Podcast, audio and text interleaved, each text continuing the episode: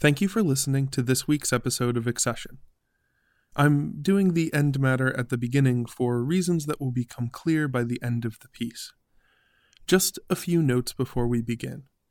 This episode contains discussions of racism, race riots, racial violence, police brutality, and war.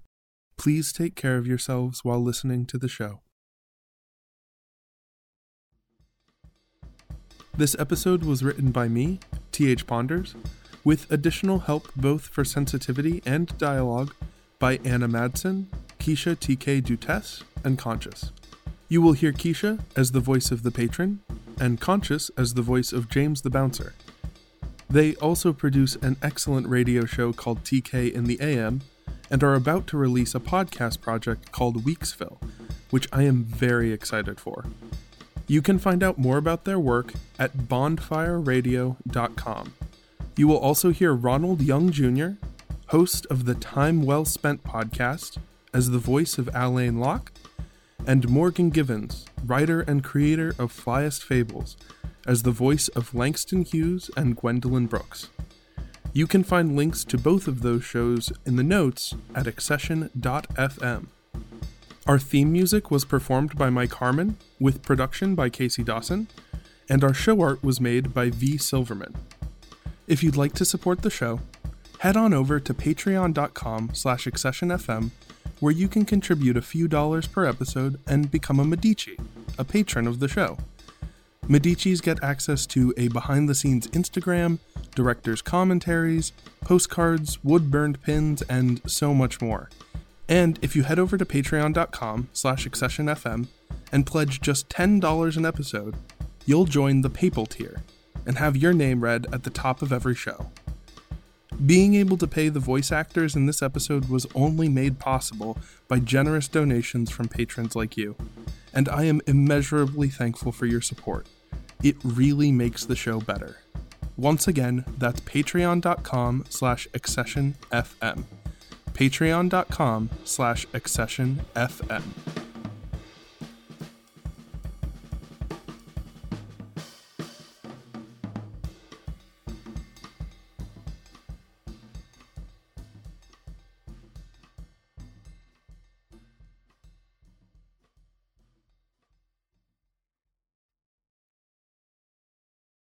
Welcome to Accession.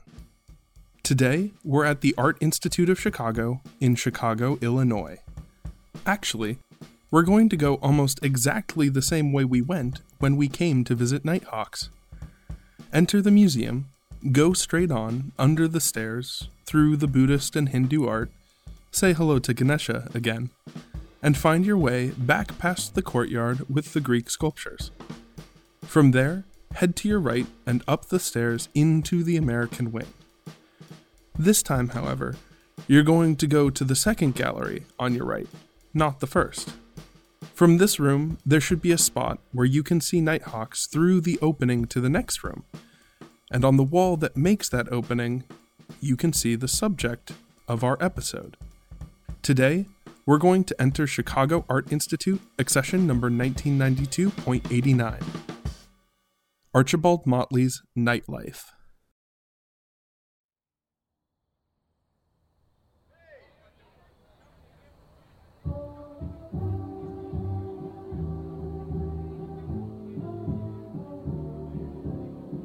1943. A spring night, well after one, pushing towards two, a jazz club in Bronzeville, on the south side of Chicago, in the imagination of Mr. Archibald Motley Jr. Excuse me, man. You gotta leave that out here. What? Leave what out here? Is this your first time in Motley's nightlife? Yeah, I'm in from New York City for the weekend. Oh, we got Jimmy Lunceford here in tonight from New York as well. But this place is a little different. We don't allow that stuff inside. What are you going on about? Jim don't crow here. Ain't no paper bag party either. No stress, no worries, just a damn good time. You don't know anything about my worries. I can see it there, draped on your shoulders. Heavy burdens. You carry them everywhere you go. But here, you gotta put them down. Step inside. See what it's like. Oh, You mean I can just put them down here in this pile with the rest? Yes, ma'am. Mmm. She felt her shoulders raise, her back expand, her chin lift ever so slightly as she walked without the burden on her shoulders into Motley's nightlife. Hmm. That's much better. Thank you. Of course. Have a nice night, ma'am. hmm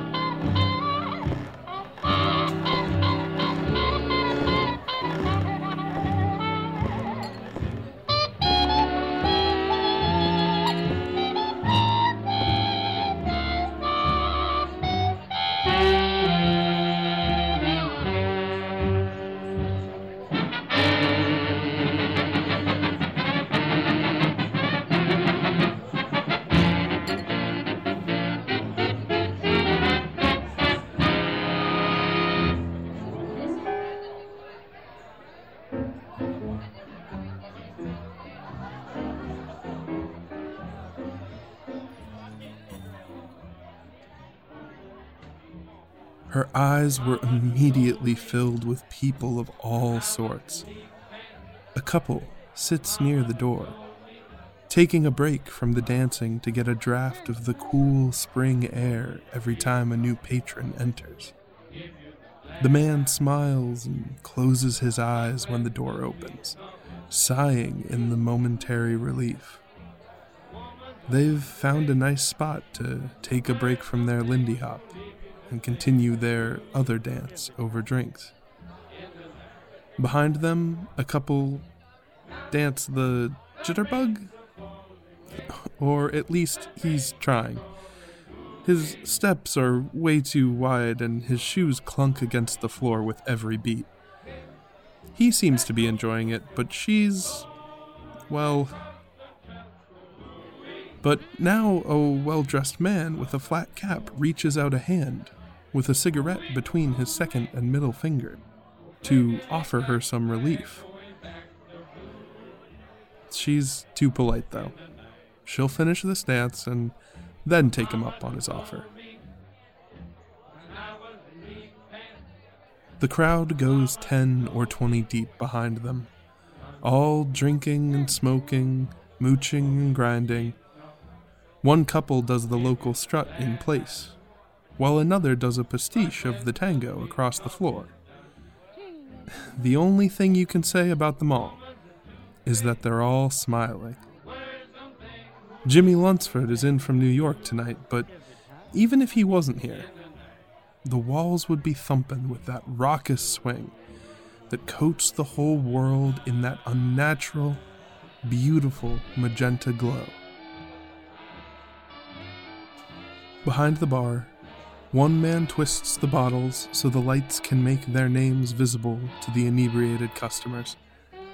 Still another cuts off the woman in front of him and the head off the beer, both having foamed over the edge. And next to her sits a woman in bright emerald, with a red beret tipped up. She's clearly grown bored with the drunk girl next to her, and maybe even the whole crowd, and is relieved to see some fresh company as our New Yorker enters the scene. She sees the girl in green smile and decides to take a chance on the empty bar stool next to her. We'll leave him to it. Let's step outside for a smoke and talk about Mr. Motley.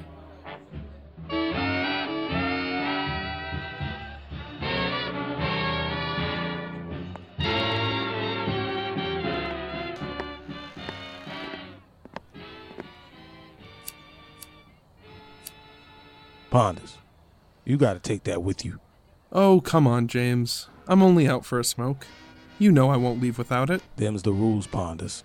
I don't make 'em. I just keep 'em. Oh, all right. Mine's not as heavy, it's just awkward. The white male privilege takes a few pounds off, but the white guilt is big and bulky. Anyways, as I was saying, Mr. Archibald Motley Jr. is the proprietor of this establishment. It's well loved. It's got its regulars and its passers-by who are all caught in its gorgeous glow. Of course, at one point, every regular was just a passerby caught, knowing they would never pass by again. But still, others don't let it work on them.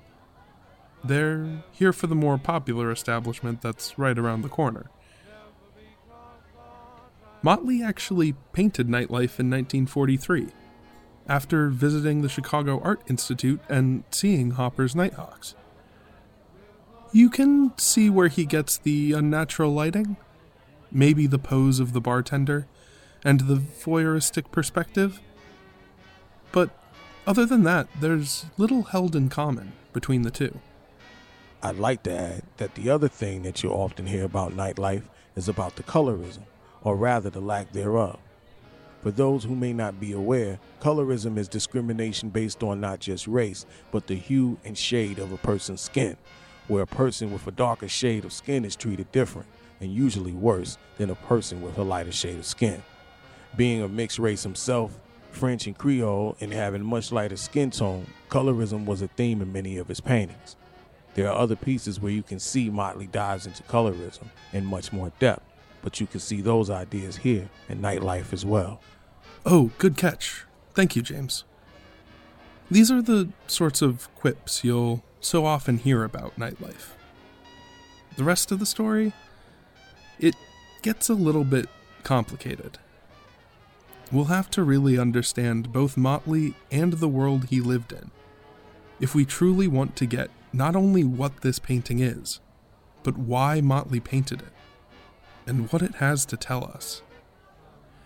Let's take a walk around the block, away from nightlife.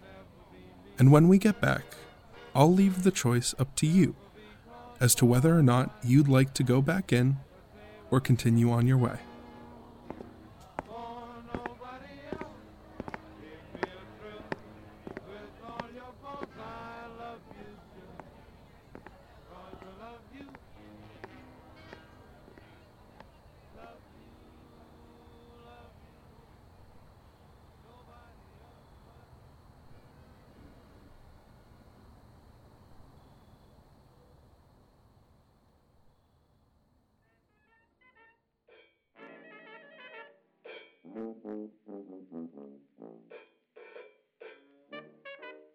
Archibald Motley's story starts in 1891 in New Orleans, Louisiana, when he was born to an upper middle class family of mixed race. But the upper middle class families of mixed race in New Orleans were starting to feel the pressures of the Jim Crow laws, and folks fled for better lives elsewhere. So at three, his family moved up to Chicago, which Archibald would call home for the rest of his life. Now, for some of you who are more familiar with American history, you may be thinking that this has something to do with the Great Migration, the massive movement of the African American diaspora out of the South and into the urban centers of the West, Midwest, and Northeast. That, however, wouldn't happen for another 20 years. And it's important to note that Motley's family had a sort of we did it first mentality about the Great Migration. They had moved from a well to do neighborhood in Louisiana to a well to do neighborhood in Chicago. They didn't want to be associated with the migrant population, who was falsely understood to just be opportunity seekers as more jobs opened up during and following World War I. But while his family tried hard to separate themselves from the Great Migration, Archibald Motley's name would forever become entangled with its greatest product, the Harlem Renaissance.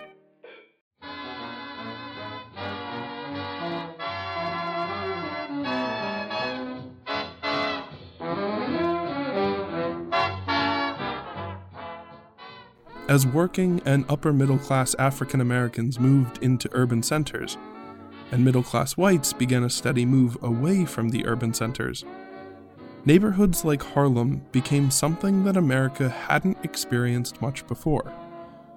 Harlem was a community designed and lived in by African Americans, where their culture was allowed to thrive. Music, literature, art, Cab Calloway, Langston Hughes, Augusta Savage all found themselves in this corner of Manhattan where they were free to create and draw upon their experiences and the experience of their parents and grandparents.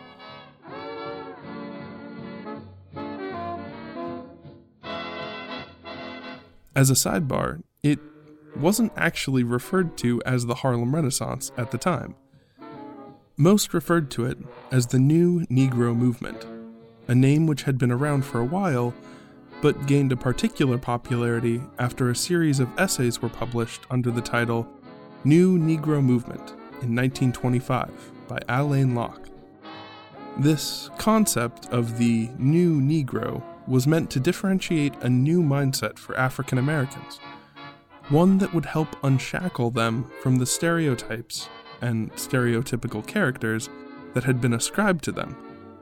As Locke wrote, by shedding the old chrysalis of the Negro problem, we are achieving something like a spiritual emancipation. Until recently, lacking self understanding, we've been almost as much a problem to ourselves as we still are to others. With this renewed self respect and self dependence, the life of the Negro community is bound to enter a new dynamic phase the buoyancy from within compensating for whatever pressure there may be of conditions from without. The migrant masses, shifting from countryside to city, hurdle several generations of experience at a leap, but most important, the same thing happens spiritually in the life attitudes and self expression of the young Negro, in his poetry, his art, his education, and his new outlook, with the additional advantage, of course, of the poise and greater certainty of knowing what it is all about. It's an incredible idea. Beautiful, even.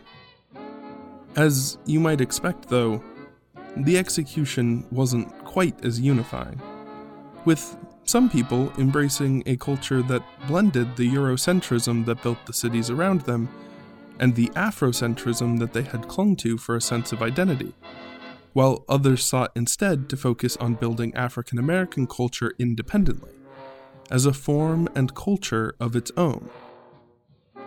Of course, calling this time period the New Negro Movement is slightly more appropriate, given the fact that it occurred all across the country, not just in Harlem. And each contingency had its own name, like the arts movement that sprung up out of the Black Belt along the south side of Chicago which was called the Chicago Black Renaissance.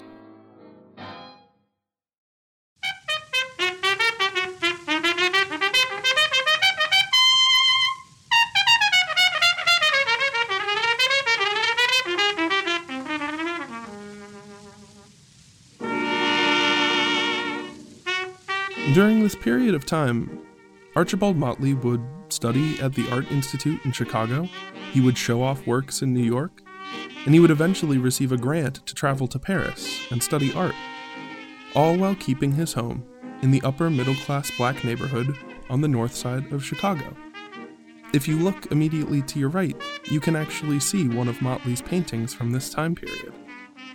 While he wasn't totally isolated from the communities like Bronzeville that were developing at the time, he still held some remove from them he painted black urban scenes and black subjects, but he painted them with the traditions and techniques he had acquired in the Art Institute and Europe, and he sold them to white audiences. If you can't tell, Motley wasn't afraid to mix his Eurocentrism and his Afrocentrism. And this is where the divide begins. I've brought all this up because when you search for information on Motley, the first words you're bound to see are Harlem Renaissance. And when you search for information on Harlem Renaissance artists, Archibald Motley's name is going to appear near the top of that list. And yet, Motley didn't live in Harlem, didn't even live in the neighborhoods of its Chicago contingency, nor did he embrace some of the core beliefs of the majority of the movement. At one point, Motley is even quoted as having said that the Harlem Renaissance never actually happened.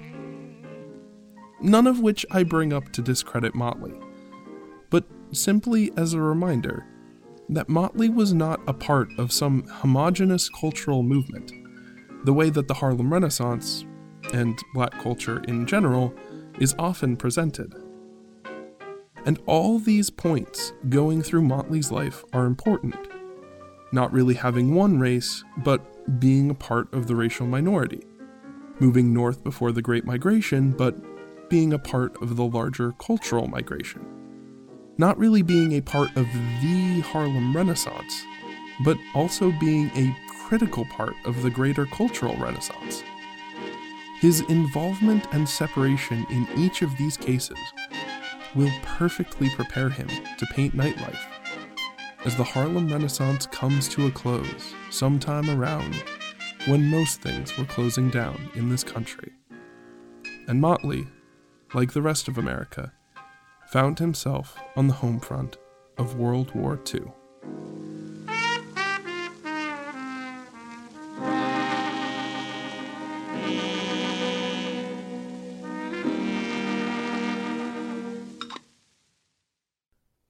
As factories were converted from peacetime manufacturers to mechanisms of war, the country witnessed another migration to the urban centers out of the South as there was once again a need for workers. That summer, there were five different race riots Mobile, Alabama in May, Beaumont, Texas, Detroit, Michigan, and Los Angeles, California in June, and Harlem, New York in August. Your history books might talk about the Los Angeles Zoot Suit riots, but I would be surprised if they give any mention of the other four. They kind of betray the picture book of a unified American homefront. And if your book does mention the riots, they'll probably wax about how the cities were just too crowded, the hours just too long, and the tensions just too high. They'll likely skip over the continuation of Jim Crow segregation imposed by white communities, the part where white shipyard workers attacked and pillaged black communities in Beaumont, the white police officers who brutalized black youths in the streets of Detroit, or the white police officer, James Collins, who shot and seriously wounded Robert Bandy, an African American veteran in Harlem. The history books may not tell you about these things, but Langston Hughes wanted to make sure that you knew. Pick up one of his collections, and you might find Beaumont to Detroit, 1943.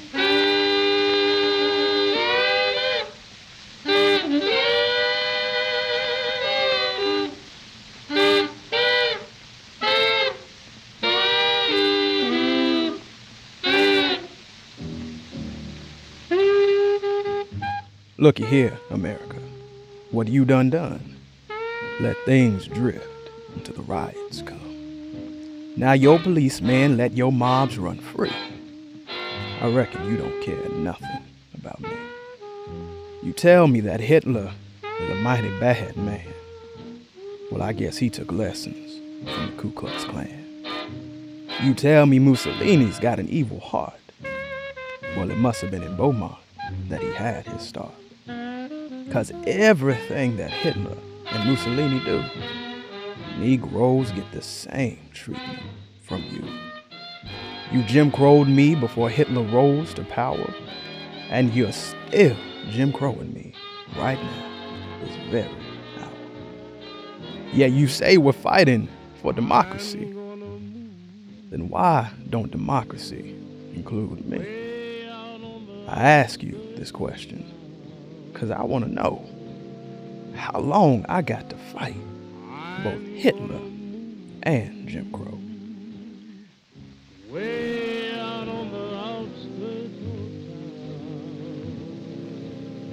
Chicago escaped the race riots.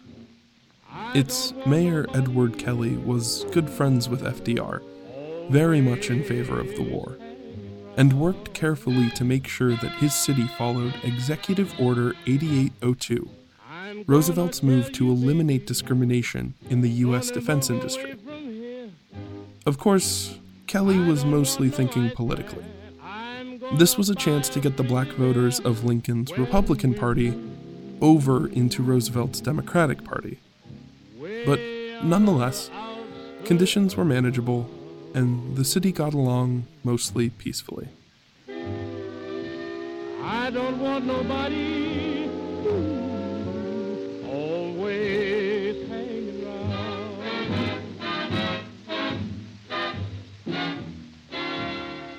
I'm gonna bring my groceries, bring them every day. I say mostly. That will stop There was still a war going on, after all. And those losses hurt all of the communities in Chicago, especially the African American community.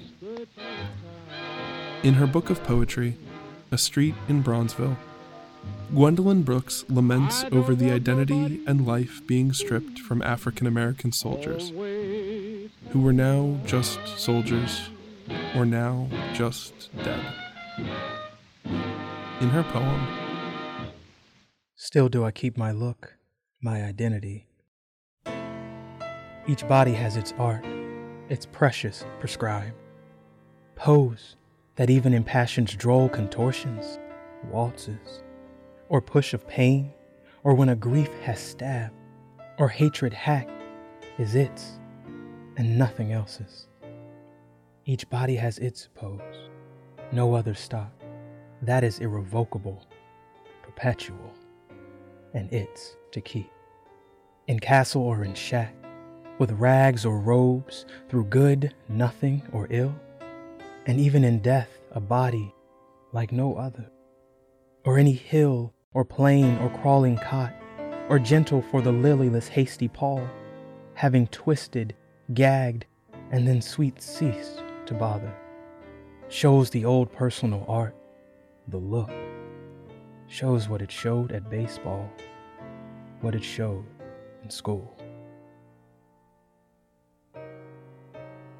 And sometime amidst all this, Archibald Motley walked into the Art Institute, saw Edward Hopper's Nighthawks, and was inspired to paint nightlife. If we look at these three next to each other, on the surface, one of them doesn't seem to belong. Hughes' wake up call to a broken America, Brooks's lamentation for the fallen in her community, and Motley's joyous depiction of a nightclub, hopping to the swing into the late hours of the night. But in a way, Motley's piece falls right in line with the other two. And even more ironically, it's those elements from Hopper that help this be the truly rebellious piece that it is. We're not quite across the street looking into the diner, like we are in Nighthawks. But Motley does paint us at a remove, much as he was at a remove. Perhaps we're standing in the doorway looking in, but we're not truly in the scene. If you look to your right again, you know what it's like to really be in the scene of a motley. But here, there's distance. We might argue it's the distance Motley felt from the community, not living in Bronzeville, or the distance he felt from his own identity with relation to his race.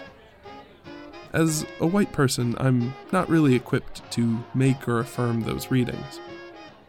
But there is one reading I think I can present.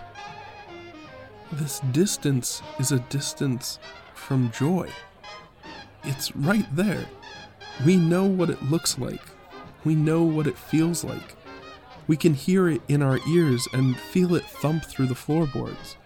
We could even see it in the twirling motion of the Lindy Hop, but then frozen. Motley traps the whole world in a brilliant magenta light, unnatural even, just like the lights spilling out of that other diner. Because maybe it's not natural. In this time, in this age, hell, in any time, in any age, no matter who you are, the joy will never be as pure as it is here, in this bar, in this moment, frozen in magenta light. So that's what Motley has to offer a glimpse at a better world. And he's not wrong to paint it. Far from it. It's slightly anachronistic, but it's as important to tell stories of black joy and love as it is to tell stories of black struggle, and then to give people a choice. Because again, we're standing at a remove. You have options as to how you interact with what Motley is putting before you, and it's going to differ based on how heavy your load is. You could ignore what you've seen here, become a passerby, move on with your life. But you've been listening to me for this long, so I don't imagine that's an option you're interested in. Or you could take this as a starting point, a goal, a world you want to see not just in this bar, in this painting, but out here, on the streets, in the real world as well. That means we need to figure out some way to get rid of these loads, or at least to lighten them, and not just for ourselves, but for everyone. And that is a much bigger question, one we can talk about another time. But your final option is to go in. Enter the painting. Embrace the joy that Motley is offering. Live in this place and be happy for just a little while. It's actually the most important thing that this piece can offer a breather, a recharge, a reminder that there is good in the world. I mean this in all seriousness. I will not judge you if you want to spend the next few minutes in nightlife.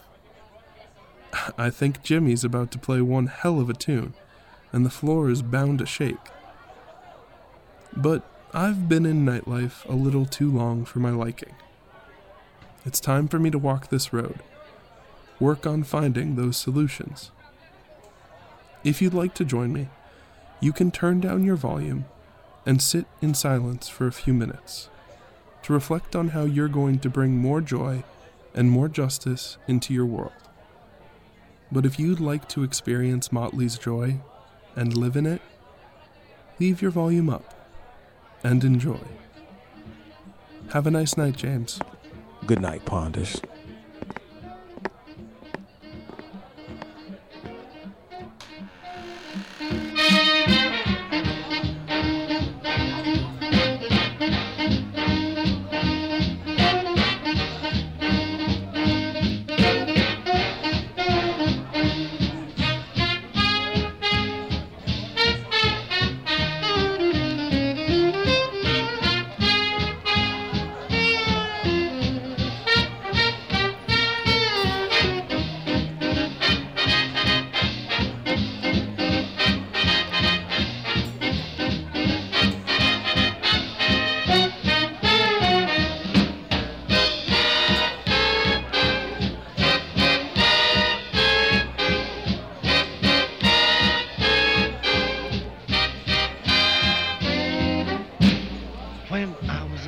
About half past three, my daddy said, son, come here to me. Says things may come and things may go, but this is one thing you ought to know. Take what you do, It's the way hot you do it. take what you do, It's the way hot you do it. take what you do. It's the way hot you do it. That's what gets me so. Mama, mama, Take what you do, it's the time that you do it. Take what you do, It's the time that you do it. ain't what you do. It's the time that you do it. That's what gets me so. Oh, Can try hard, don't mean a thing. don't mean a thing. Take it easy, Greasy. then you dive to swing. Oh, it ain't what you do. It's the place that you do it. Ain't what you do. It's the place that you do it. It's the place that you do it. That's what gets me so.